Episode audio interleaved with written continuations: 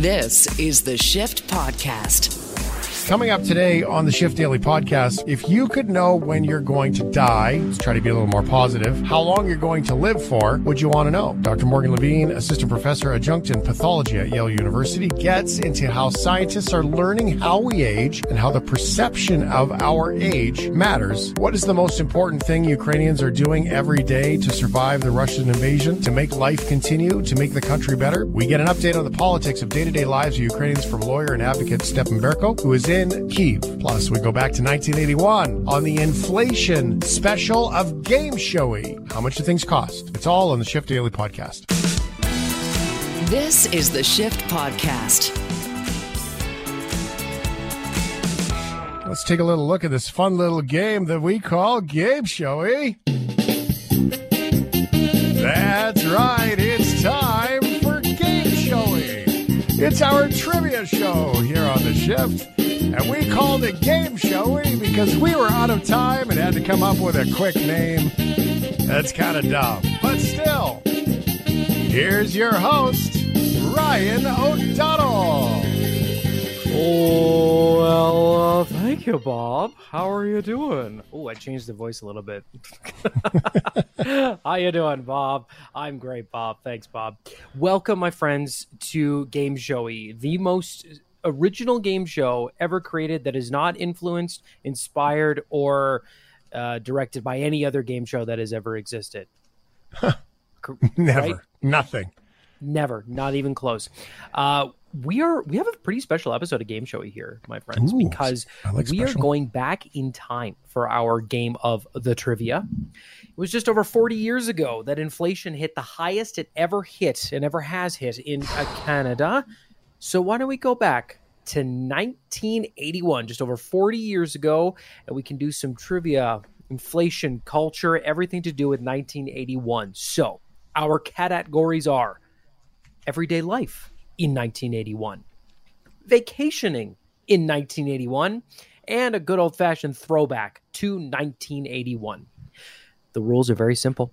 Contestants will pick a category and a value for their question. This week, we are playing for coupons because we could use coupons for literally anything because everything's hmm. so expensive. If you get the answer right, you get to hear this lovely sound. Ooh. Ooh. Ah, and if it's wrong, eh, wrong.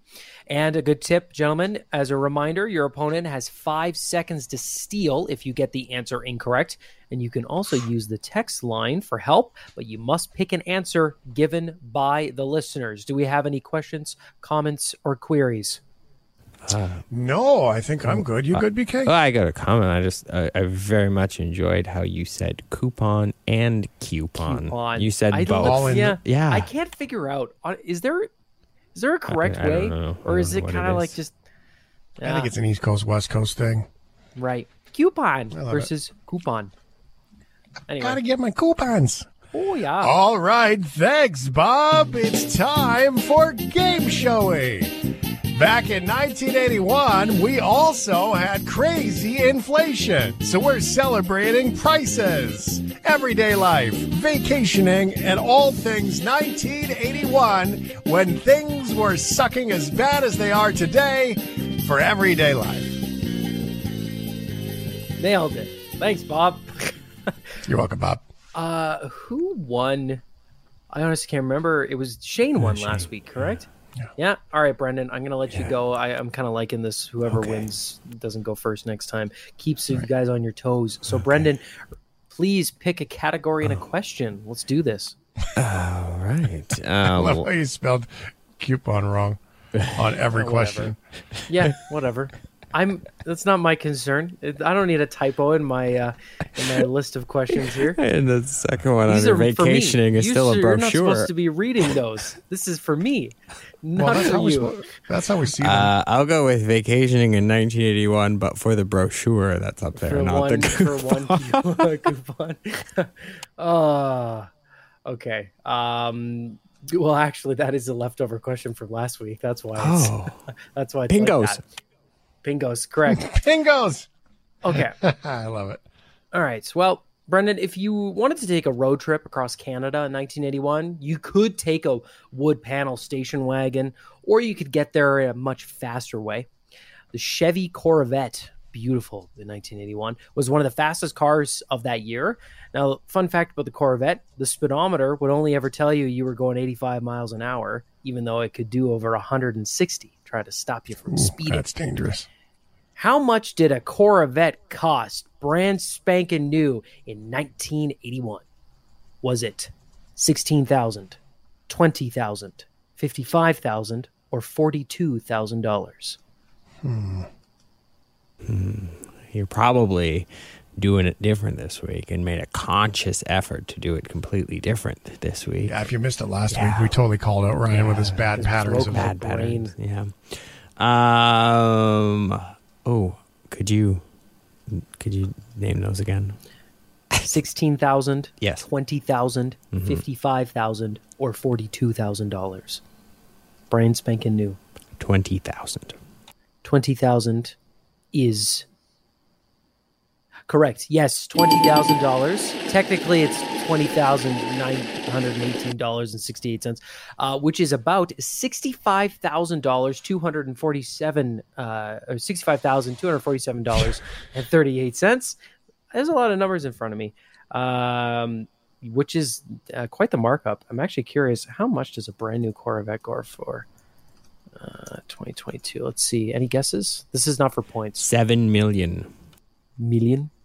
I did read a great article about how um, the the Corvette's still one of the best bang for your bucks for what you get for the price Oh, compared to of the 100%. other. Uh, 2022. Uh, 60,000 for the coupe and 68 for the convertible. There you go. So pretty much on par. Ninety-six thousand for a Cabrio 3LT 2022, ninety-five thousand nine eighty-eight. Yeah. Come on, this, car. this isn't Top Gear. Let's move along. No. move along, Move along. All right. That's one coupon for Brendan Kelly. Shane, my friend, go ahead. Um, I'm going to go with uh, Everyday Life 1981. I'm going to go for two coupons. Two coupons. Let's do it. So, I've mentioned this a couple of times already that inflation hit the highest it's ever hit in 1981. How high did it get? What was the percentage rate of the inflation in 1981? Here are your options 9.1%, 13.42%, 22.75%, or 16.15. Uh, I think it's the 19, 13, whatever the f- closest to 14 was. Please, Bob. 1342. That is incorrect. What? Brendan Kelly, you've got five seconds. I can steal. Okay. Uh, twenty-two point five. 22. Get outta here. 75. But yes, it hit 22. That is correct. I knew That's that. how high inflation got in 1981. Incredible number when you compare it to what we are currently dealing with today. Obviously, money was a little bit you know, different back then, but still, 22%. We're complaining was quite a bit today. Lots. Okay, so Brendan's Oh, uh, down by three. This is three, good. yeah, and it's now Brendan's turn. so Brendan could so run away. lucky I, say- read that like the other day and I remembered. Yeah, I also read that in an article. I was almost certain that you guys were gonna pick that from its in the news. I will say that I do have a bailout question. Just like how the government gives us some bailout money from the carbon tax, I've got uh, I've got a bailout question for you. It's worth five points, but it is incredibly difficult and it is hidden. If you want to go for it, you must be in the losing. You can't go for it when you're winning, and it is hidden. I'll let you know. Brendan Kelly, is your turn. Please pick a category and a question. I will go with throwback to 1980. Have we done that category? Yep. That's We have not done throwback yet. Okay, throwback to 1981 for two coupons. For two coupons. For two coupons. Uh, who won the Grey Cup in 1981? Was it the and using the current team names? Was it the Edmonton Elks, the Montreal Alouettes, the Ottawa Redblacks, or the BC Lions? Um, Edmonton, Ottawa. What was the other one? And BC and what was that Edmonton, Montreal. Montreal, Ottawa, and BC. Well, I will be friendly with our friends at AM 730 who broadcast the BC Lions just over there behind me, and I'll mm-hmm. say it's the BC Vancouver? Lions. Ooh. It was not the BC Lions. Mm. Shane, you got five seconds. Can you steal it? I'm going to go with the City of Champions because it's the 80s and I don't really know and go with Edmonton. That is mm. correct. Yes, that is correct. Don't worry. That's just the timer running out. That is correct. Two people. Yeah, the uh, uh back then they were the Eskimos. Uh, they won their fourth consecutive Grey Cup that year, beating the Ottawa Rough Riders, who were still. Remember when there were two teams in the CFL with the same name? That's Oh, crazy. that was weird. Uh, and a fun fact: that same year, the Montreal Alouettes folded and became the Montreal Concords for a few years, and then became the Alouettes again. It was a weird time in the CFL. Did not know that. All right, Shane. Well, you are down one coupon, and All you have an opportunity to get ahead here. To get ahead. Oh, that's Yeah. pressure. So it's three to two right now. Three to two. Uh, I'm going to Yep. go with vacationing, please, for uh, two coupons. two coupons. Okay. Vacationing, everyday life, and throwback to 1981. Yeah, vacationing, two Yeah, coupons. vaca- okay. All right. Let's do this one. How much did a plane ticket from Toronto to Vancouver cost in 1981? So this is not adjusted for inflation. The numbers I'm giving you would be prices in 1981. I will give you the inflationary numbers after you answer. Here are your options. $567, $336, $742, or just over $1,000. In 1981, a plane ticket from Toronto to Vancouver does not address if I was sitting on this side of the curtain for non-smoking or that side of the curtain for smoking That's a, yeah, that's a time capsule. on the airplane. In the sky? Hey, by the way, you can't take a bottle of pop with you through security, but you used to be able to smoke on an airplane. That's weird. Here's your lighter. yeah. Man, I'm going with 336, Rye, because I'm guessing based on your earlier inflation numbers mm-hmm. about how much things cost in the other question being, you know, like so much more. I'm going to kind of figure it's like three times as much. Yep. So that's my guess. 336. So okay. yeah, Uh, well, I'm using the other answer as my clue. okay. Well, uh, the clue led you in the right direction because that is correct. Ding, Sweet. ding, ding, ding, ding. That is correct. Where's the Ding ding. ding, ding, ding? Correct. There it is. Yay. So Air Canada actually raised its prices nine percent in 1981, and uh, 336 dollars on a flight is the equivalent of just all under 1,100 dollars. So flights were also very expensive across the country in Yeah, 1981. air travel has gotten very cheaper, but your has. bags got there though, and you also Yes, left on time, difference. and your That flight wasn't canceled four times. Yep. So there were benefits, and you also Yes, got a meal. were. You got a meal that Yeah. probably did not taste very good at all. Oh God, you know what? In-flight meals today though, they're good. They're getting better. I got food They're poisoning. oh no, they're good. month. They're not better. They are better now. good. It- Don't get the sandwiches. Straight up good. The Yeah, breads, no, it was straight a up good. Get, yeah.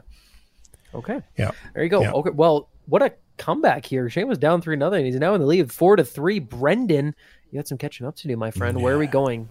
Uh, I guess we will go with uh, throwback to 1981 for three coupons. Three coupons. Okay. Where did my question go? Hold on. You lost the question. Oh, I should just get the points then. What? That's a very dad thing to say. It didn't scan. Guess it's free at the grocery store. yeah, literally. Way to go, Dad.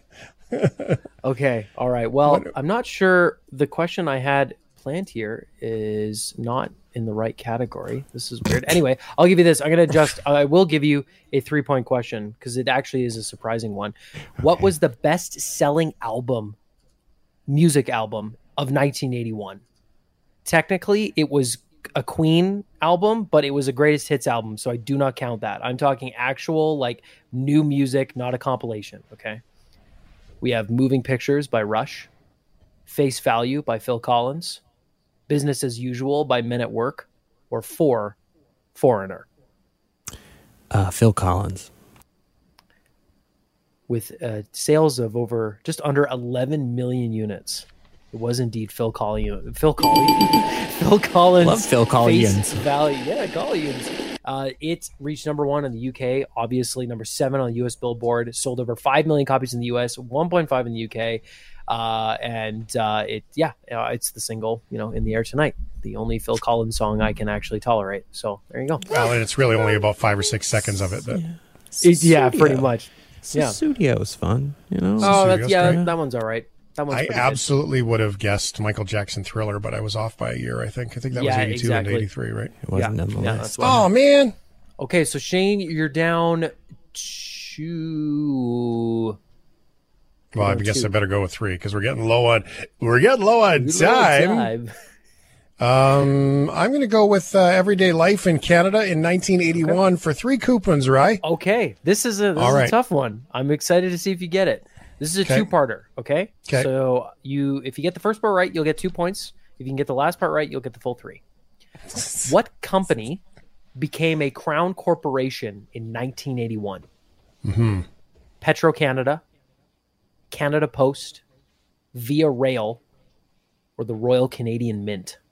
Petro Canada, Canada Post, Via Rail, or the Royal Canadian Mint. Well, I would hope that the Mint has always been a crown corporation because, you know, money. Petro Canada 81, I don't think that was the thing then. Um, and Via, I don't think is a crown corporation, is it at all? So that would leave me with Canada Post, but that doesn't make sense because I would have thought the Post was always a thing, kind of like the Mint.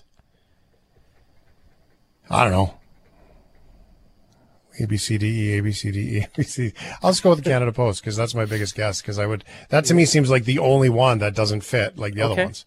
Well, Petro Canada. the other ones don't fit more than that one. Okay, that's fair. Petro Canada became a thing like the year after 1981. Oh, really? And was a oh. crown corporation. Via Rail is a oh, crown Well, I knew it was a crown corporation. I just didn't think it was back then.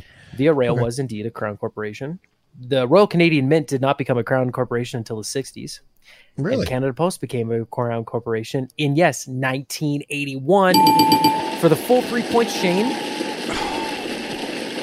how much did a stamp cost in 1981? You go to the post office, you're mailing a letter to your grandma. How much did it cost? 30 cents, 10 cents, 20 cents, 5 cents. 1981. I would go with God. I wish there was 25. The only one that doesn't fit in Ryan's pattern would be five cents in all this, but that's way too long ago. So I'll go with 20 cents, going in the middle. 20 cents is incorrect. Incorrect. I'm sorry. Nuts. Did I steal? I'm sorry. Uh, well, Yeah, of you course can you can. steal Why or yeah, okay, yeah, point. you can go for steal. Yeah, Thirty cents. 30 cents is correct. Yes, that is correct. right now, a timer stamp doesn't cost. Yeah. Uh, right now, a stamp costs a dollar and seven cents in Canada. Yeah. Thirty cents, 1981, is worth 94 cents today.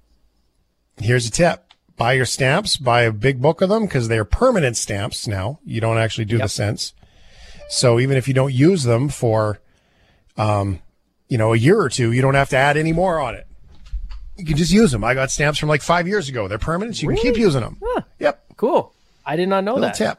Little tip. There you go. Saving you money. Well- All right. Well, there it is, Sorry, Bob. Game showy. Who's the big winner? It, it's Brendan Kelly by just a one point margin on a steal. Wow. That was. That was a tight game of game Stealing, yeah. Congratulations to Brendan Kelly, who's definitely not going to buzz me out when I'm saying he's awesome. Thanks for listening to Game Showy. Remember to get your pets spayed or neutered. Oh, congratulations, buddy. Well done. Yeah, I finally won. I seem to get them all right, but somehow lose. And now I hmm. finally put it together. Get them all right Well and somehow lose. This is the Shift Podcast. If you could know when the clock runs out, would you want to know? That's a tough one, isn't it? It really is a tough one. Now, we can get super hippie on this and talk about how time is just a construct of man, man. And we can talk about time, just this construct that the man puts on us, or we can be present to now, man. And we can let our inner flower child out, which is a really cool way to be, by the way. I love it. But the reality that we all face is one thing in common the end. So, what does that look like? Now, I don't want to sound all dark about it because the study of being old turns out has a lot to do with the study of being young. Morgan Levine, PhD, assistant professor adjunct in pathology, uh, joins us here, a Yale School of Medicine from San Diego. Uh, yeah, so study of the old folks. Hey, Morgan. Yeah, I mean it's it's more a study of what happens between the time and when we think we're young and when we now consider ourselves old. So, what are all the changes that made us older biologically? Yeah. yeah. Well, I think the changes are that I went to bed healthy and uninjured, and I woke up injured. Um, but all jokes aside with that stuff, when you study aging and all of these things around aging, uh, your own life, you must kind of get in those moments where you you get up and maybe you know the knees are a little sore after the the workout or whatever and you're like oh there it is. Oh yeah it makes me very self-aware of all the aging that i'm undergoing and yeah the fact yeah. that my my mile time is way worse than even when i was like 12 years old. So yeah. Isn't that crazy? All those things. Yeah. It is very grounding. It's an interesting conversation to get into to get into all of these things like what are the aging clocks? And and i would say that if anybody gets the chance, whether it's just a quick Google about what is the average lifespan of people from Canada or from the United States, or if it's somebody who who really you know is digging into this, or I was just looking at some some family history stuff on family crests and whatnot, and there's a, a feature on some of those websites that says here's the average lifespan of the Hewitts through all of the seasons and eras. Eh, you can't help but look at that, right? You can't we it, it's amazing how much diversity and life expectancy you have even among just humans let alone then when you look at you know all these different species on the planet hmm oh this is interesting okay well let's talk about it if you could know, would you want to know aging clocks and all those things? Can we know? Is there a magic device? Is there an app for our, our Apple Watch now that ticks down the countdown?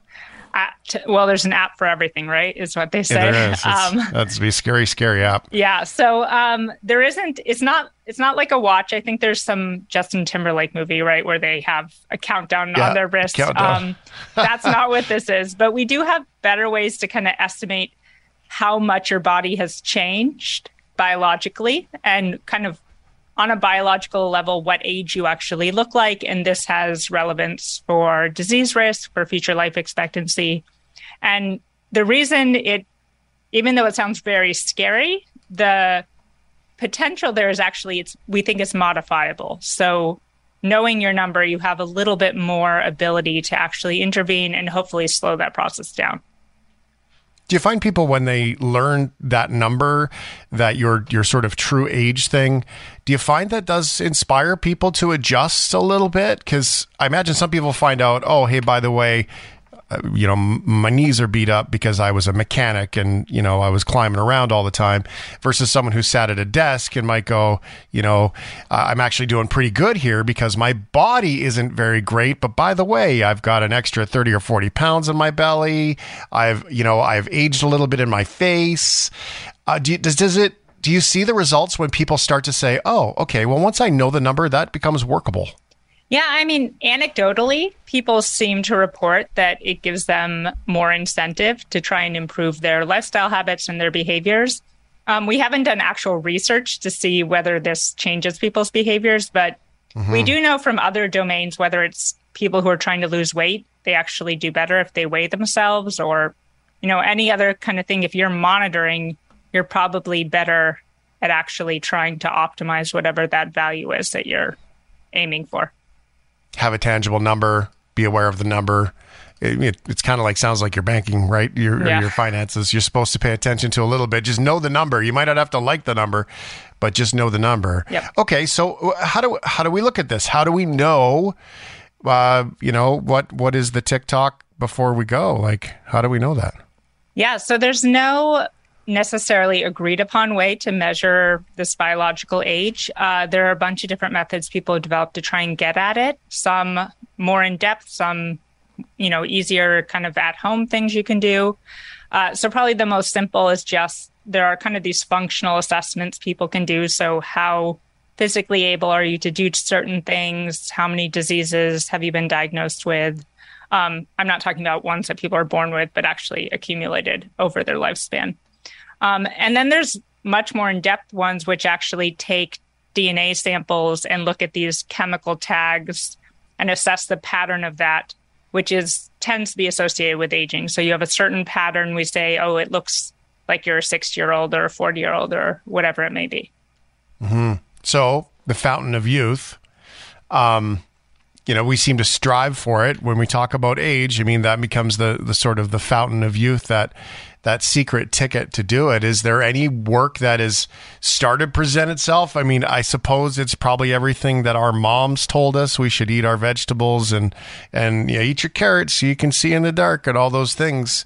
Um, are there any? Is there any real tangible info that we can take away now because our lifestyles have changed so much. Our lifestyles have changed in the way we live our days, the way we work our days.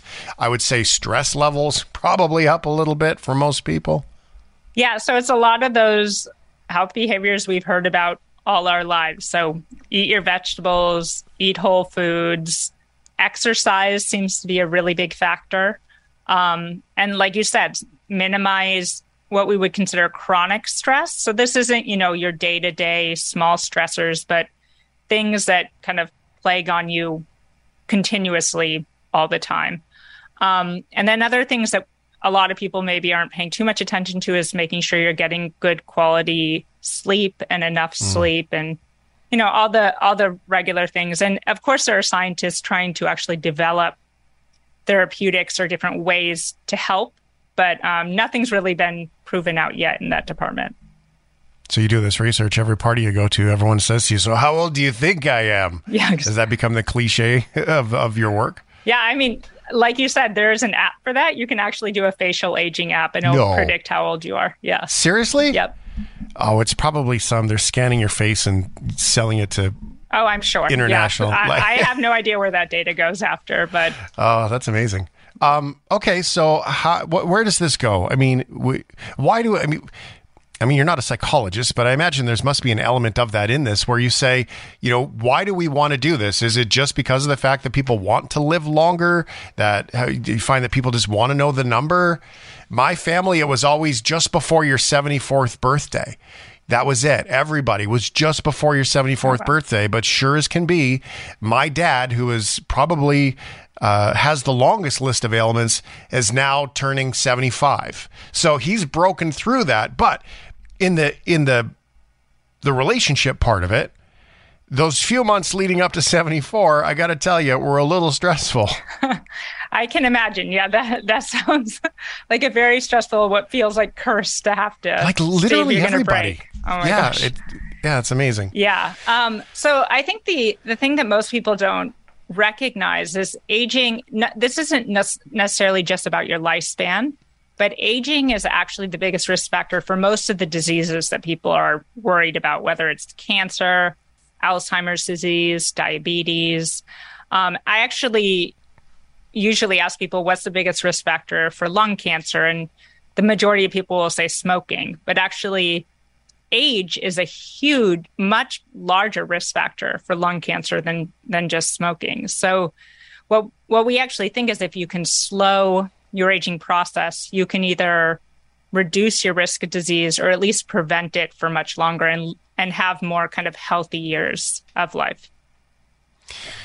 Okay, so if age is that, I, w- I was always given this example, and I think that's what resonated to me, probably because of my background uh, in radio and music and all those things. Back in the day, we used to dub a cassette tape with our favorite songs on it, uh, or you'd get a mixtape from somewhere and it was amazing. And then you you say your friend hey can i borrow your mixtape? And then you copy the mixtape because you could do that.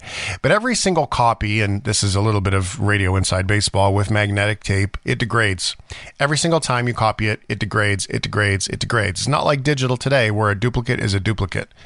And that's the way it was described to me that our bodies are like. Our bodies are like that cassette tape, and your cells are constantly duplicating, duplicating, duplicating, but they don't quite always get it exactly right. And therefore, our the mixtape of our bodies, the mixtape of our lives, is slowly starting to sound a little bit more warbled, not as loud as it used to be, and all of that. Is is that a fair look for all of us that don't understand the PhD stuff about what really goes on in our bodies with aging? You talk about lungs that maybe as those cells duplicate over the course of time, they're not as strong as they used to be. That is certainly one aspect of aging. So we actually use this as a model in the lab where we take cells in a dish and we just have them replicate over time and and you know every few days we measure these different uh, molecular aspects about them. And we can actually see the exact same process that we see when we measure biological age in a human in these cells. So again it's this idea of there are these errors or changes that are accumulating. Some of them are probably due to the just imperfect copying but there are probably other things too that are going on as well. And you have you know nasty things that accumulate in your mm. you know blood and tissues as well. But that's definitely one aspect of it like say yeah, your cholesterol is high and it just contributes to the way things are changing simple stuff like that yeah that and then you also you know proteins in your body proteins have to fold in a certain way to be functional but you know you get proteins that don't fold correctly and then they can clump together and form these nasty, what we call aggregates and stuff like that. Mm-hmm. That sounds like a real party in the lab. Oh yeah, these fancy words. so, uh, uh, aging clocks.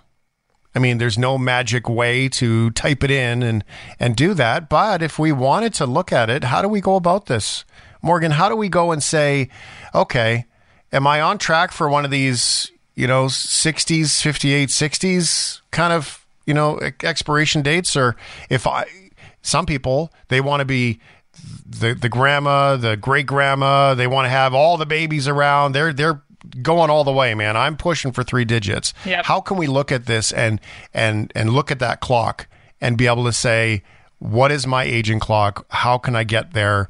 What do i need to do? Is there is there anything? Yeah so for people who've had a regular physical where you get your you know normal lab values back, things like cholesterol that you mentioned. Um, there are actually measures online where you can just go and input about, there's about nine different tests that, assuming you have them, they're pretty standard, so most people will. Um, like just go to the doctor, get blood work kind of test? Exactly. Yeah. Okay. Um, and that'll actually give you back uh, predicted biological age um, based on those. And people can track those over time. And that's technically free, assuming you have coverage to cover the lab test. Right. Um, right. If people want to invest a little bit more, you can do what's called the epigenetic testing, which was what I kind of referenced before, where we're looking at these chemical tags on the DNA. So for that, there's different companies that offer different tests, and they're usually their saliva sample or a blood sample from a finger prick. You send it off to the lab, it sequences and analyzes your sample, pumps it through this algorithm, and gives you back your predicted age. So there's probably no warranty on that work though, right? Because once you it's like, it's not like you can come back and ask for your money back. Yeah. Oh goodness. So okay, have you done it for yourself? Time to confess. Have you gone through for yourself and the curiosity got the best of you, and you're like, I need to know my number? Yeah, I mean, I've done both of those um, for myself, and I did what most people consider well, but being in the field and thinking about this stuff every day. I didn't do as well as I had hoped. Um, yeah. So I think I was. So can you, can you share your number of what? Yeah, what I was I was four years younger, so I did it last year when I was 36 chronologically and got 32 on the biological age test. Yeah. Okay. And so is there any history in your family that you look forward on that where you say, okay, well, you know, my grandmas are all 80 something? Like what what do you take that to there now and go, okay, well, so far I'm ahead of the game.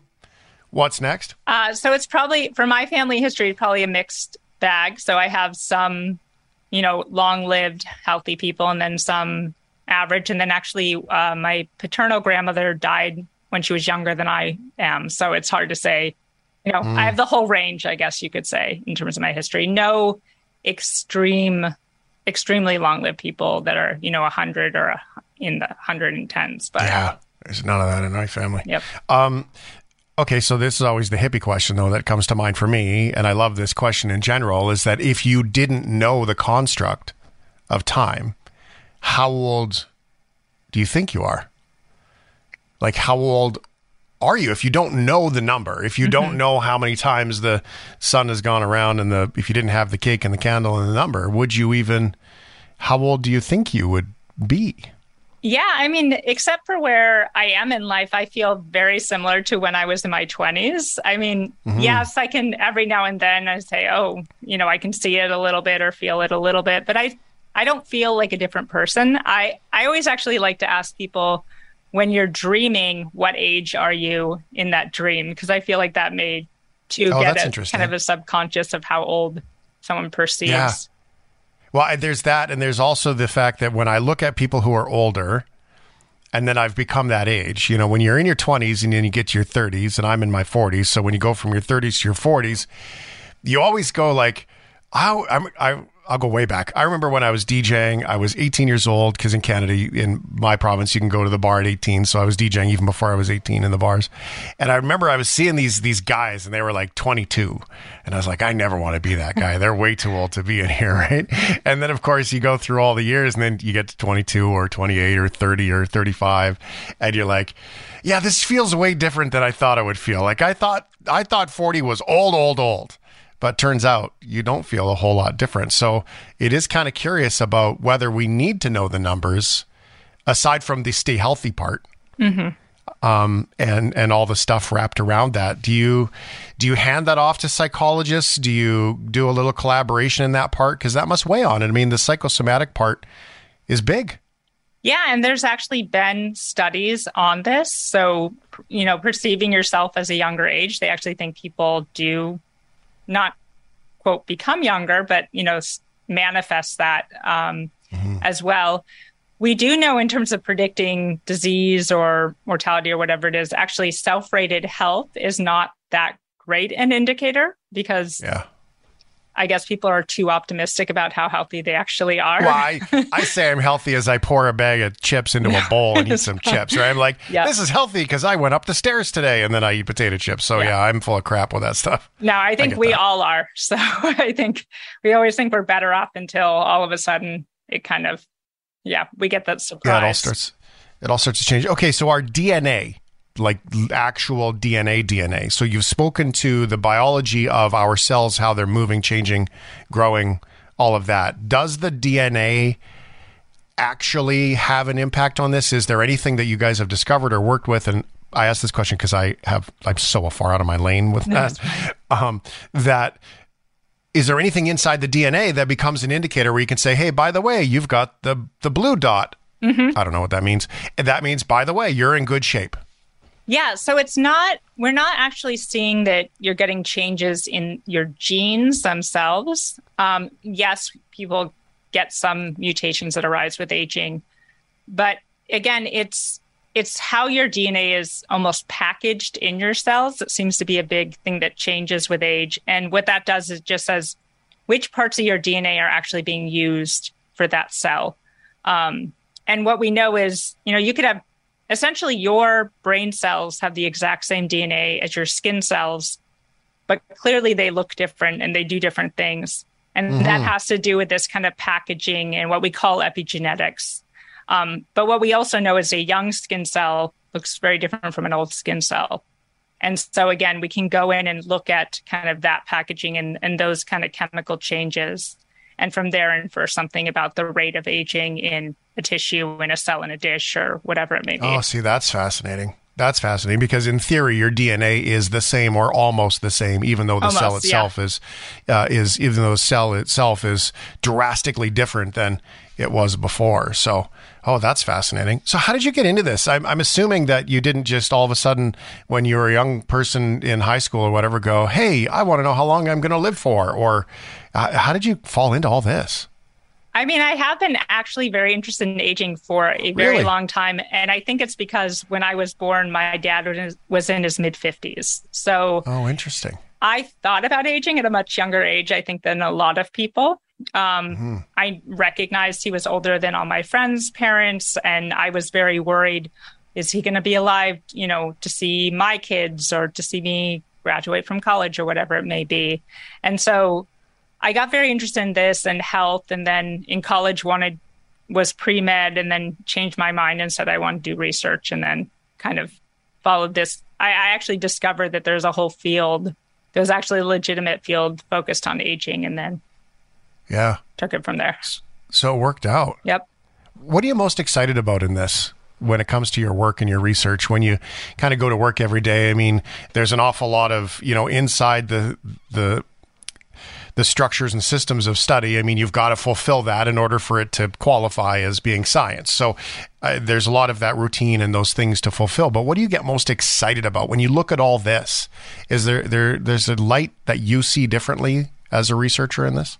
Yeah, I mean, it, I think it's just the ability to do things we never thought were possible. So, you know, we've actually moved away from not just measuring age in cells to actually having potentially ways to manipulate them and actually not just let cells age forward, but actually turn them back. Um, so there are now new kind of biological and genetic techniques that you can actually reverse a cell in terms of its aging profile. So you can take an 80 year old skin cell and make it look essentially like an embryonic cell. So wow. I think to me, this is one of the most exciting things. And then, you know, there's constantly new discoveries that you never even imagined and just it, it never gets kind of stale. Mm-hmm. I, I, feel like I can hear uh, our community, uh, listening community, we call them shift heads, and I feel like I can hear uh, all of the the people who are partnered up going, "Can you make my husband grow up?" yeah, like, exactly. Right, like I feel like that's a thing. But is this endless life, endless living forever uh, notion? Is it something that you know that people are are truly working towards, or or is it? Just one of the pieces of the puzzle that the the the circle of life. Not to get all Lion King on you. Yeah, I mean, it's definitely there are some people very interested in can you crack and like quotes like cure aging. Um, right. I'm not one of those people that actually think we're going to stop aging indefinitely and turn into some kind of dystopian why age novel. Um, I actually think, you know, all I want to do is prevent or maybe reverse the onset of certain diseases for as long as possible. There's probably, I would imagine, an upper limit to human life expectancy unless we somehow truly remake what it means to be a human. Um, so for me, it's about just keeping people as healthy as long as possible. I um, vitality comes to mind when you say that. That so many of us we work so hard and then we retire and then we we're tired and then we you know are sore and mm-hmm. we don't really live into the vitality of our lives that we always wished we could. If the notion is is that you can get a bit of a, a bit of a reset bump, even if the even if the deadline didn't change, if you still called the deadline 90, right?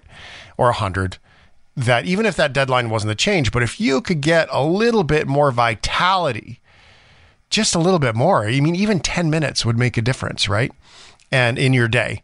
And so if you could get a little bit more vitality to it, why would you not chase that?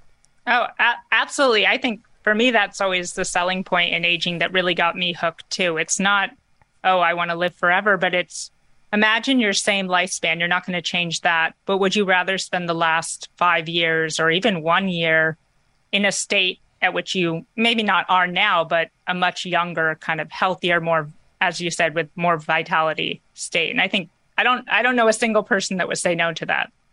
Yeah, well, here's so many stories, right? About oh, his mind was so clear and so sharp, mm-hmm. um, but his body just kind of gave up on him. So the opportunity to correct that would be so good. So, uh, Morgan, you, there's no magic number you're going to tell me. Am I going to break 74? Yeah, this you got nothing. As, yeah, I don't know yet. Uh, I'm gonna I'm gonna guess yes. Uh, okay. Each generation seems to be living longer, so statistically, statistically, you will. Yeah. Okay, well, thank you. I don't care if you're lying to me right now. I'm going to take it. I call that one of those good lies, so yeah. I'll take it.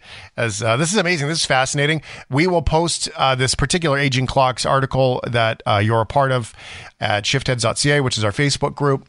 I truly appreciate you being here. And I, hey, the invitation is there. As you learn more about this, come back and tell us because I think this is fascinating. And regardless of, I think our nerdness in it is a little bit of human nature that's at play here that I think everybody kind of wants to know. Mm-hmm. Yeah, absolutely. And yeah, thank you for having me, Shane.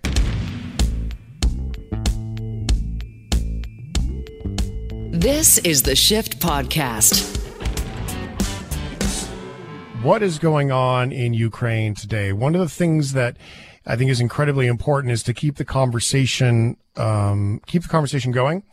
Uh, the news is the news, and the news is going to do the news things. And some days there isn't news to us international people. Well, if you're in Ukraine, there's news absolutely every day, without a doubt. It is there. It is happening. It is, this is life. You and I don't wake up to air raid sirens.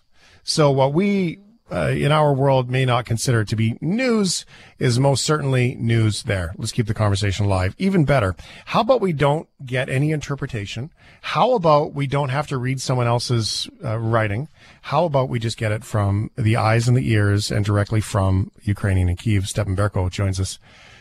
Some of the news that is coming out of Ukraine uh, is some blame game stuff. And I find this really interesting right now is that um, that some of the blame game is that it's the West's fault that Russia might be changing some of their focus. Stepan, I think we've got you now. Um, uh, how are things going? How are you doing? And uh, are you still in Kiev? I learned not to take this for granted. This question. Yes, I'm in Kiev. Uh, I'm doing okay, uh, and uh, yeah, things are pretty much fine. Um, Good. Despite you know it's, air sirens and stuff, but all the things else is okay. It's so amazing. That answer is so good, right? Like it really is to be saying that you know today today we made it. Today we did all right, and um, and that's such a great answer to hear. So thank you for for giving us that.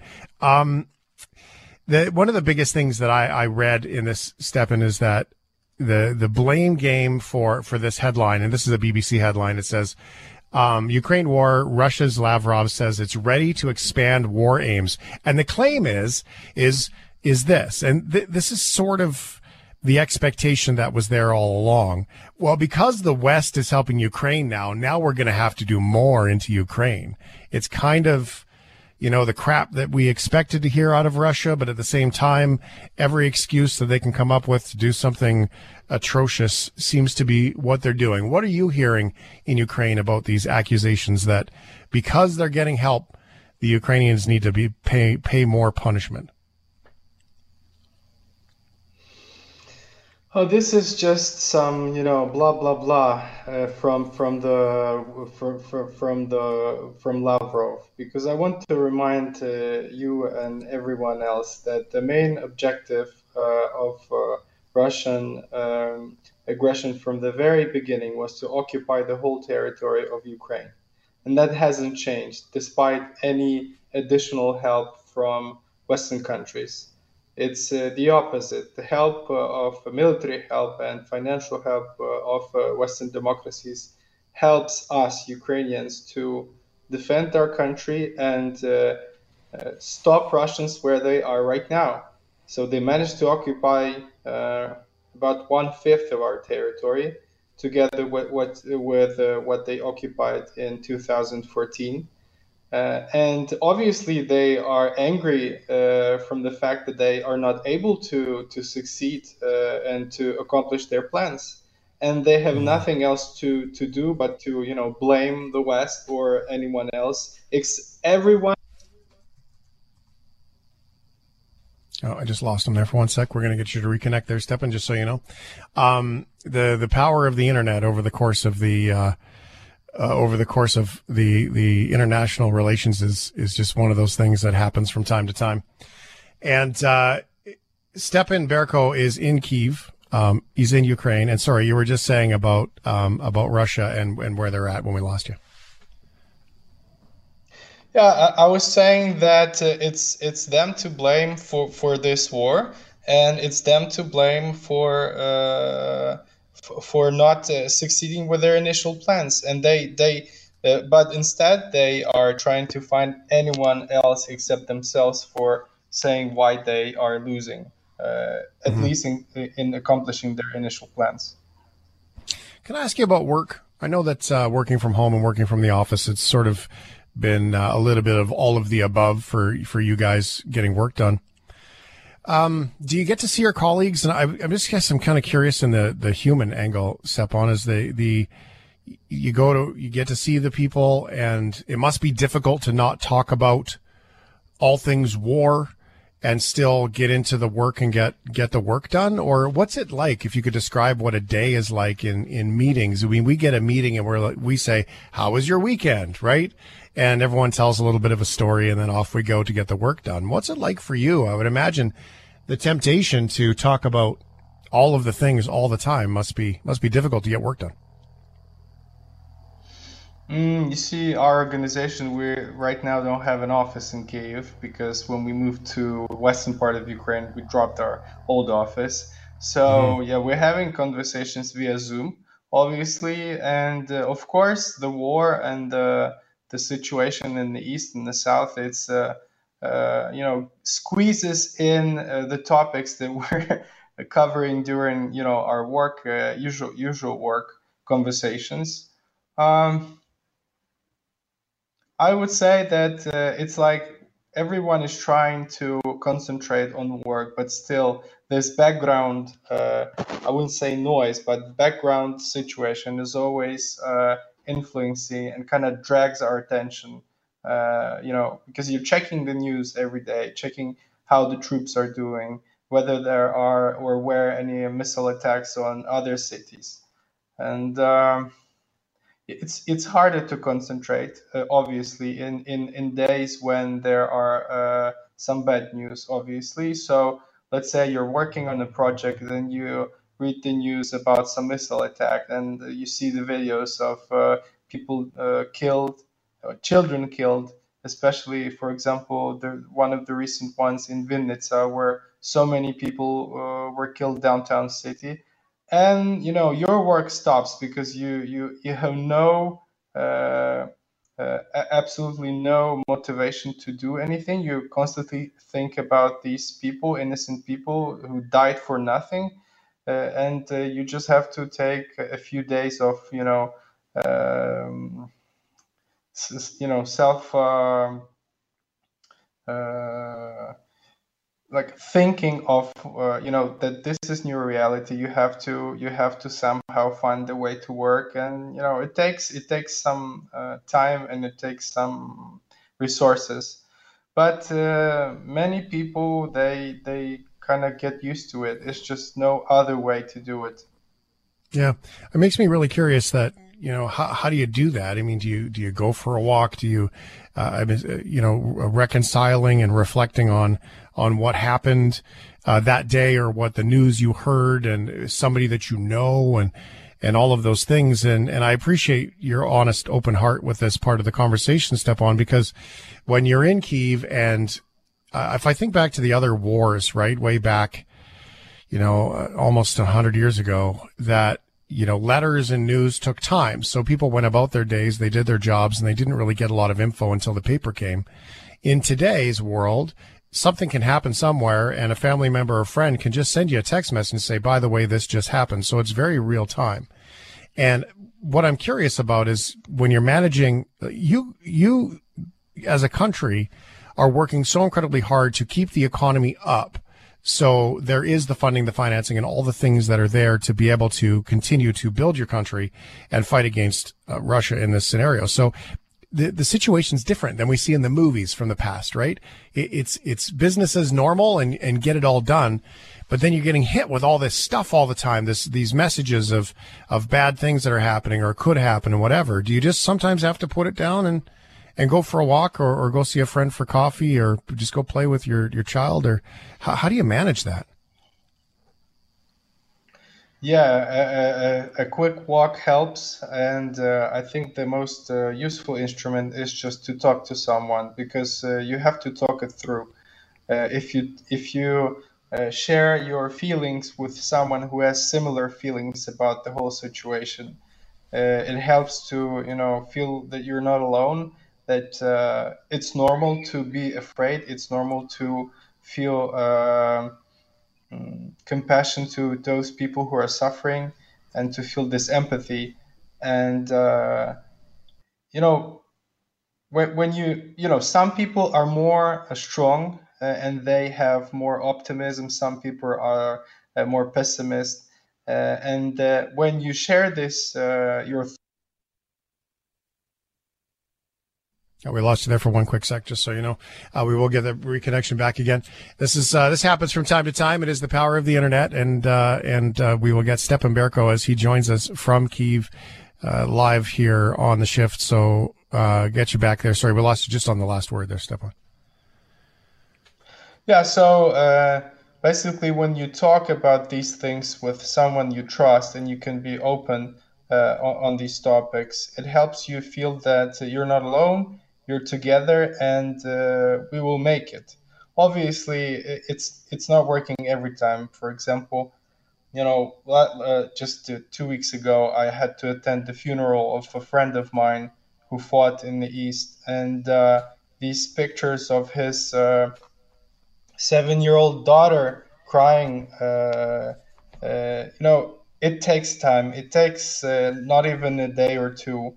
But then you see another some other good news some good news on on on uh, social media or from uh, your friends. And you understand that it's going to be up and downs for a bit, for a while.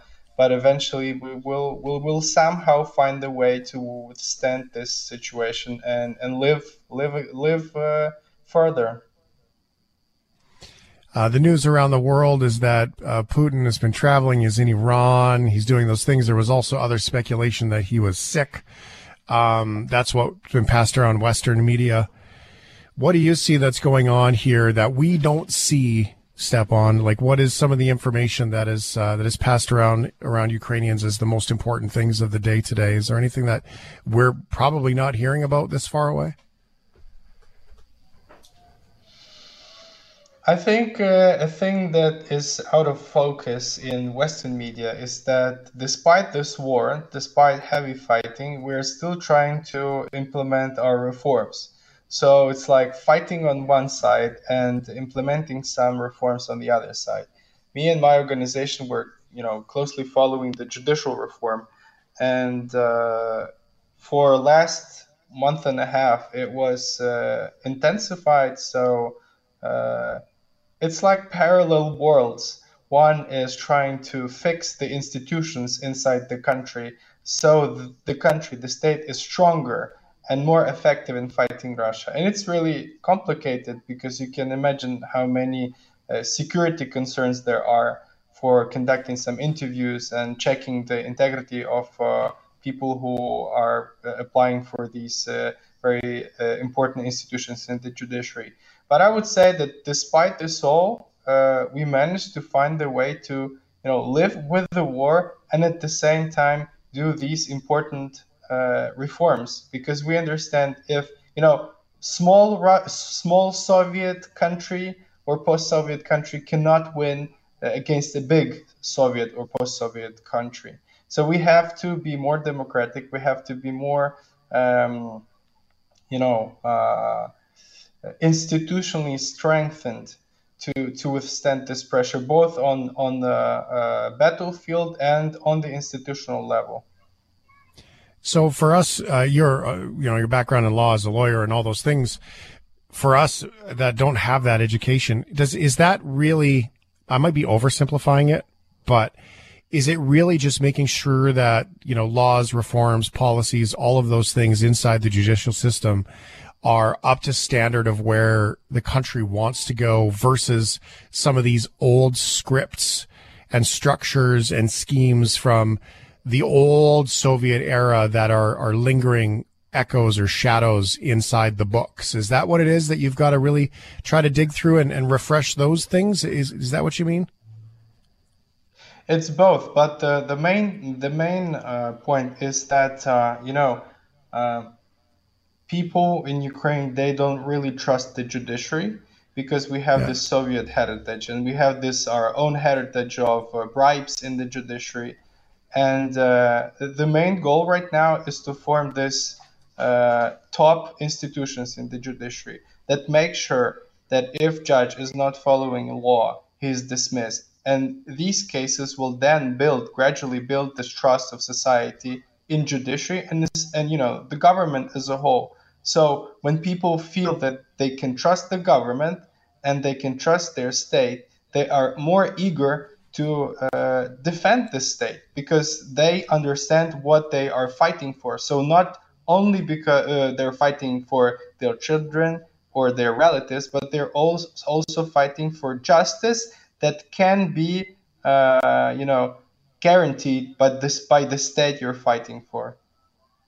Isn't it amazing when you think of it from that perspective that this whole country of Ukrainians that have gone through this like really uh, young country since you've become independent.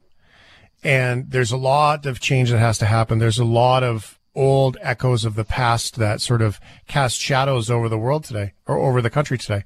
And yet all these people are so proud of the heritage and so, if you believe it's so important, even though that there are all kinds of problems inside that as you speak of, that they're still believe in it, even if they don't trust it. They still believe in the notion of it to the point that they're willing to try to literally throw rocks and Molotov cocktails at tanks in streets to fight for it. Like, I think that if you took this and you, you took it to any other topic or any other country for that matter, if you didn't trust the government or some of the, the old world things that are there, I'm not quite sure people would fight the same way.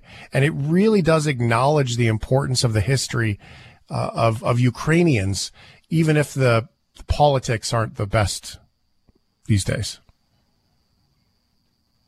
You see, it's it's a post-colonial heritage and it's Ukrainian history because we were deprived of our state for so many years. Uh, we say it's more than 300 years, and there is a saying of our uh, one of our famous uh, politicians who uh, from the 90s that uh, it's good to have your state and uh, defend it uh, and it's better than losing your state and then you know being traumatized about losing your state so even mm. if it's not perfect if even if you don't have always have ju- justice even if you have corruption and stuff it's better to have this state that can protect you as a ukrainian than have no state and then being subjugated to some other nations or some other circumstances and I think uh, we, as Ukrainians, we cherish our state because we had 30 years of liberty. Uh, and uh, that's something that we didn't have during the occupation of the Soviet time.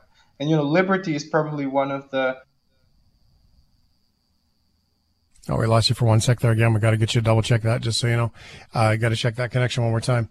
Uh, having liberty and, and living your life being, uh, you know, knowing the new world of it. Uh, you were saying we lost you at Liberty there, where um, where you've known this for for thirty years. Yeah, we, have we had this experience of liberty, and I would say uh, almost absolute liberty for 30 years, and it's something we didn't have during the Soviet occupation. And uh, you know, this is the most expensive expensive thing you can get. So if you lose liberty, it's really hard to get it back, and that's why I think people are so eager to to defend this country because even if it's ha- it has some problems, but the liberty is something that it can guarantee, and it has been guaranteeing for 30 years. I have uh, we have another friend here on the shift. Uh, he is a Ukrainian and from the eastern end of Ukraine with a lot of uh, Russian family ties and uh, his name is Greg Fish. He's in California, and he shares with us quite often his experience. And when we'd ask him about Ukraine, we'd say, "Well, what? Where did you live? What would you do?" And he said, "We lived in one of those cities that visitors weren't allowed to come to, and we built uh, truck parts that looked an awful lot like rockets."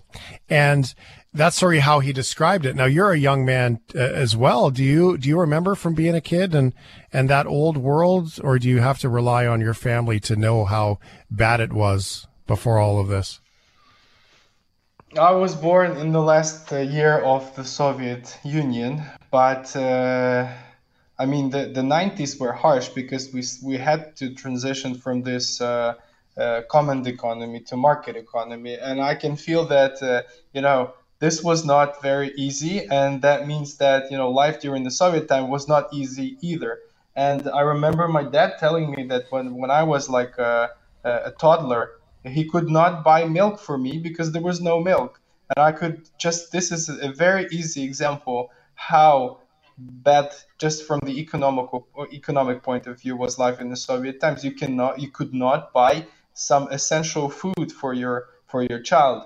And uh, my family um, my, my grandfather and my great grandfather they were uh, you know uh, punished for for being Ukrainians. My my uh, grandmother was sent to Siberia when she was five. So I I know these stories, and I know that these this experience is really traumatized, uh, traumatizing our nation. Was traumatizing nation, and we're still living through this uh, experience. And uh, you know, knowing that this was our uh, life, everyday life, just you know, 50, 60 years ago, and knowing this experience of 30 years, having you know absolute liberty it's worth fighting for this liberty. It's worth fighting for you know for, for the fact that your child will not be sent to Siberia, or yeah. uh, will not be pushed to do whatever he or she doesn't want to do. That's amazing, and talk about inspiring, right? Just remembering those stories, and if ever you wanted to know where the uh, um, tenacity comes from of the Ukrainian people, uh, it is not very long ago. I mean, th- these years you speak of 30 years ago, I mean, I would have been, you know, just getting into high school and, uh, and just finishing high school. So that in itself is, it, it doesn't, it, it doesn't feel so long ago.